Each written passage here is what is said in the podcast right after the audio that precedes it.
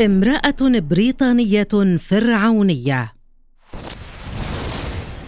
فكرة تناسخ الأرواح كانت تؤرق الكثير من البشر على مر العصور.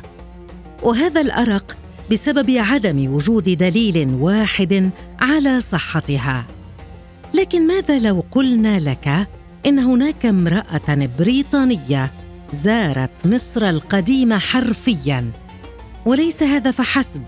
بل كانت كاهنة في معبد أبيدوس وهي دوروثي أم سيتي صاحبة القصة العجيبة. دوروثي من مواليد لندن من العام 1904 للميلاد. حين كانت في الثالثة من عمرها سقطت عن الدرج بقوة لدرجة أن الأطباء اعتقدوا أنها لن تنجو من هذا السقوط. ومع ذلك وعلى ما يبدو أن هذا السقوط الذي حصل كان بداية لأمور لا تصدق. ففي اللحظة التي نجت فيها فتح باب لذكريات الحياة الماضية عندما عاصرت الفراعنة. نعم ما سمعته صحيح جدا.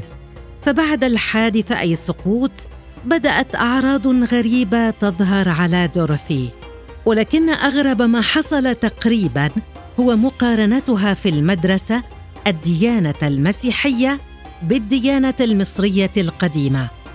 الأمر الذي جعل من معلميها يرفضون إكمالها لهذا الصف وحتى رفضت هي شخصيا أن تغني ترنيمة تدعو باللعنة على المصريين القدماء. كانت دوروثي من عائلة مسيحية تقليدية.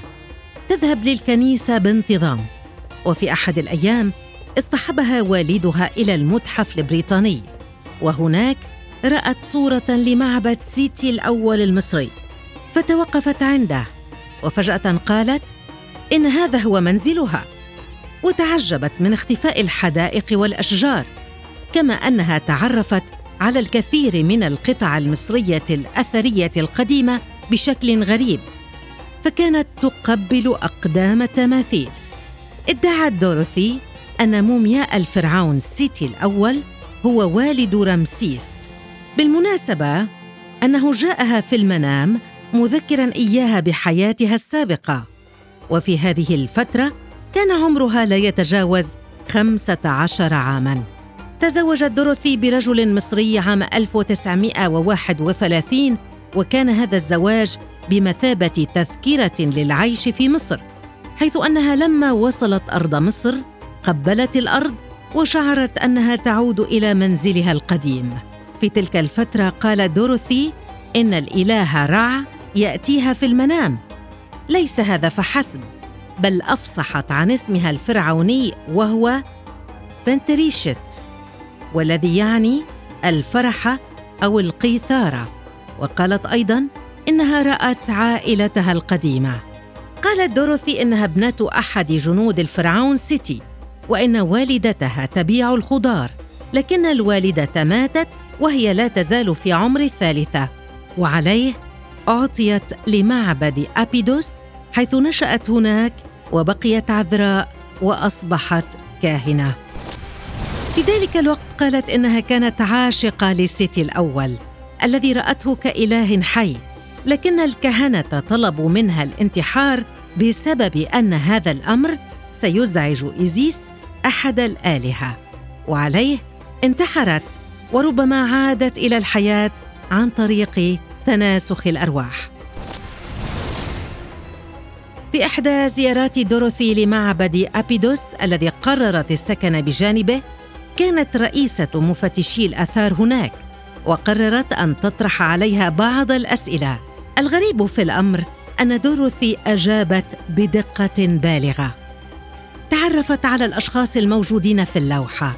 دوروثي قامت بكتابة عدد من الكتب بالتعاون مع علماء الآثار المصريين حتى إنها ذكرت كيفية الصلاة في الديانة المصرية القديمة. أحد العلماء لم يرغب بالاعتراف بقصتها أو تصديقها لكنه أخذ بالاعتبار وصفها الدقيق للأماكن والصور. فاستعان بها للمساعدة في البحث عن قبر نيفرتيتي حيث ساعدته بالاكتشاف فقالت سألت جلالة الملك مرة عن مكانها فأخبرني. لقد قال لماذا تريدين أن تعرفي مكانها؟ قلت له إنني أرغب في التنقيب عنها. فقال لا لا يجب عليك ذلك. لا نريد أي شيء من هذه العائلة لكنه أخبرني بمكانها. ويمكنني أن أخبرك بهذا. إنه في وادي الملوك وهو قريب جدا من مقبرة توت عنخ آمون لكنها في مكان لا يفكر فيه أحد ابدا في البحث عنه. ومن الواضح أنها لا تزال سليمة. قصة دوروثي أثرت في الكثير من الناس خاصة تلك التي تتعلق بالانتحار. كما أنها ساعدت في الكثير من الأمور المتعلقة بالبحث الأثري حتى توفيت عن عمر يناهز الحادية والثمانين عاما. إلى اليوم لم تزل قصة دوروثي محل شك لكن قدرتها على وصف الأمور لا تدع مجالا له. حتى اعتقد الكثيرون أن دوروثي مثال حقيقي على تناسخ الأرواح.